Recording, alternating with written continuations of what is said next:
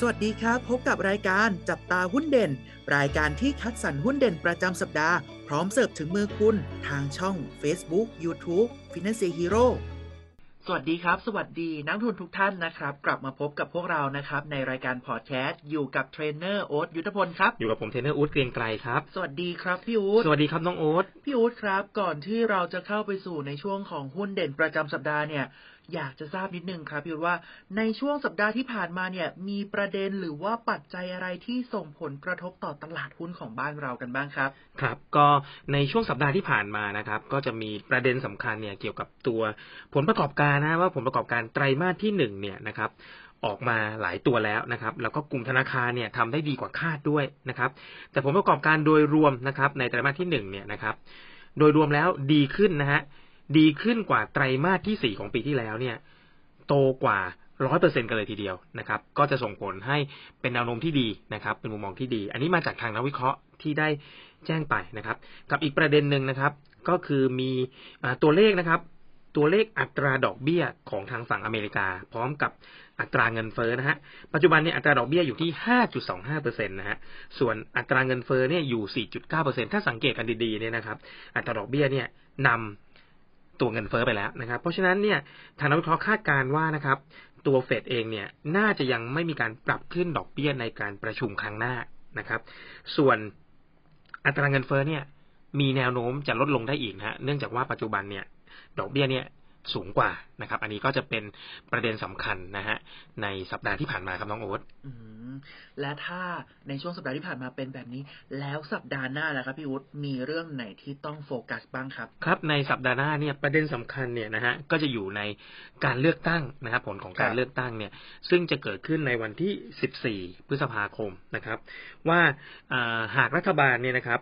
มีเสียงข้างมากนะครับ แล้วก็มีเสถียรภาพเนี่ยอาจจะทำให้หุ้นเนี่ยเป็นขาขึ้นได้นะ เพราะทางนักวิเคราะห์เนี่ยมองว่าโดยส่วนใหญ่ตามอ่าสถิติย้อนหลังนะครับครับ หากรัฐบาลเนี่ยนะครับมีแบบเป็นเสียงข้างมากเนี่ยมีแนวโน้มจะผลักดันตลาดหุ้นโดยรวมนะฮะอืมให้เป็นขาขึ้นได้นะครับอืม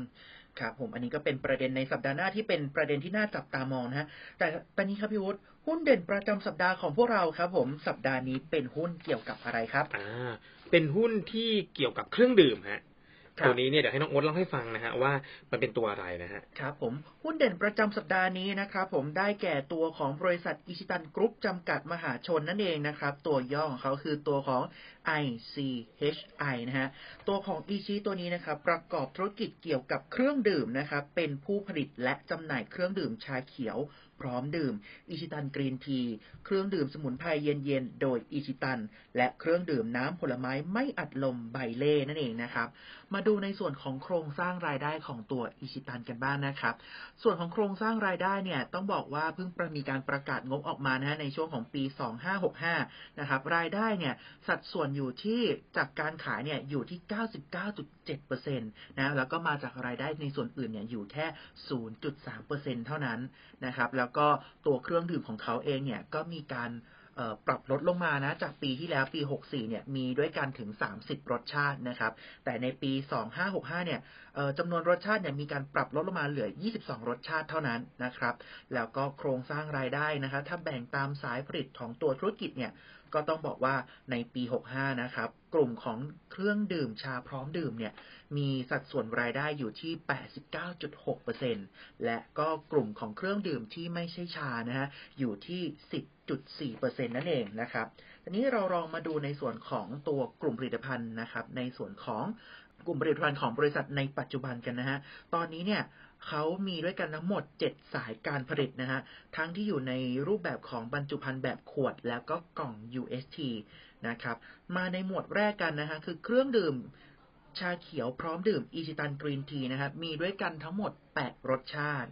หมวดที่2นะฮะคือเครื่องดื่มสมุนไพรภายใต้ชื่อการค้าตัวของเย็นๆนะครับ มีทั้งหมด 3 รสชาติ เครื่องดื่มอูหลงพร้อมดื่ม 1 รสชาติ เครื่องดื่มชาเขียวพร้อมดื่ม ชิซึโอกะกรีนทีนะครับ ก็คือเป็นตัวผลิตภัณฑ์แรกนะฮะในประเทศไทยที่ได้รับการสนับสนุนอย่างเป็นทางการโดยสมาคมผู้ออกชาจังหวัดชิซึโอกะของประเทศญี่ปุ่นฮะ ตรงนี้เนี่ยมีด้วยกันถึง 5 รสชาตินะครับหมวดที่ 5 นะครับ เครื่องดื่มน้ำผสมวิตามินอิชิตันวิตามินวอเตอร์นะครับ ตรงนี้ 2 รสชาติ เครื่องดื่มวิตามินซี200%เนี่ย สองรสชาติ และสุดท้ายนะครับ เครื่องดื่มโอเลี้ยงพร้อมดื่มตราอิชิตันโอเลี้ยง1รสชาตินะครับ แล้วก็มาดูในสัดส่วนของตัวรายได้ เพิ่มเติมกันนิดหนึ่งนะครับ แล้วก็ถ้าพูดถึงเนี่ยตัวของอีชิเองเนี่ยก็ไม่ได้มีแค่การผลิต หรือว่าการจำหน่ายแค่ภายในประเทศเพียงอย่างเดียวนะครับ ก็ยังมีทั้งในต่างประเทศด้วย สัดส่วนรายได้ของปี 65 นะครับของในประเทศเนี่ยอยู่ที่ 78.9%และมีการส่งออกในต่างประเทศเนี่ยสัดส่วนอยู่ที่ 21.1%นั่นเองครับ ครับสำหรับตัวอีชินะฮะก็เพิ่งรายงานกำไรสุทธิในไตรมาสที่หนึ่งของปีนี้นะครับ รายงานอยู่ที่ 222 ล้านบาทนะฮะก็สูงขึ้นนะครับ 15%เมื่อเทียบกับไตรมาสที่ผ่านมานะฮะแล้วก็สูงขึ้นกว่า 113%นะถ้าเทียบกับปีที่แล้วนะฮะก็ตัวนี้นี่คือทำได้ดีมากนะ สูงกว่าที่ทางนักวิเคราะห์คาดการไว้ 8%นะครับ ซึ่งกำไรในส่วนนี้นะครับ ถือว่าเป็นกำไรที่สูงที่สุดนะฮะในรอบ 28 ไตรมาสนะฮะหรือประมาณ 9 ปีนะครับ ก็หลักๆก็คือมาจากตัวปัจจัยที่เกื้อเกื้อหนุนนะฮะพวกผลิตภัณฑ์ชาเขียวพร้อมดื่มนะแล้วก็ตัวทันสัสึเนี่ยที่ของเขาทำขึ้นมาได้นะครับ นอกจากนั้นนอกจากนี้นะฮะทางตัวอิชิเองนะครับ ก็มีการเติบโตของรายได้ในประเทศนะครับ 15%ถ้าเทียบกับไตรมาสที่แล้วนะครับ ส่วนรายได้จากต่างประเทศเนี่ยก็โตอีก 0.6%นะครับ จากการฟื้นตัวของการบริโภคในกัมพูชานะครับ ก็ทางนักวิเคราะห์นะฮะคาดการนะครับว่าในไตรมาสที่ 2 ของปีนี้นะครับ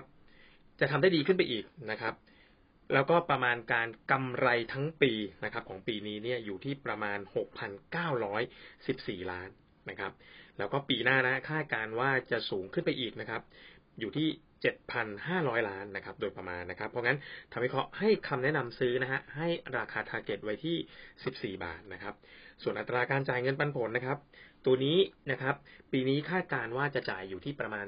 4.7%นะฮะสำหรับนักลงทุนที่สนใจในหุ้นตัวนี้นะฮะ ก็ให้ศึกษาทำการบ้าน แล้วก็โปรดศึกษาข้อมูลก่อนการตัดสินใจลงทุนทุกครั้งนะครับ สำหรับท่านที่ต้องการเปิดบัญชีหุ้นกับฟินันเซียสามารถเปิดบัญชีได้ที่เว็บไซต์ www.financehero.com ใช้เวลาเพียง 8 นาทีก็เทรดได้ทันทีครับ และถ้าไม่อยากพลาดข่าวสารและความรู้เรื่องหุ้นดีๆ แบบนี้ สามารถติดตามช่องทางอื่นๆ ของ Finance Hero ได้ที่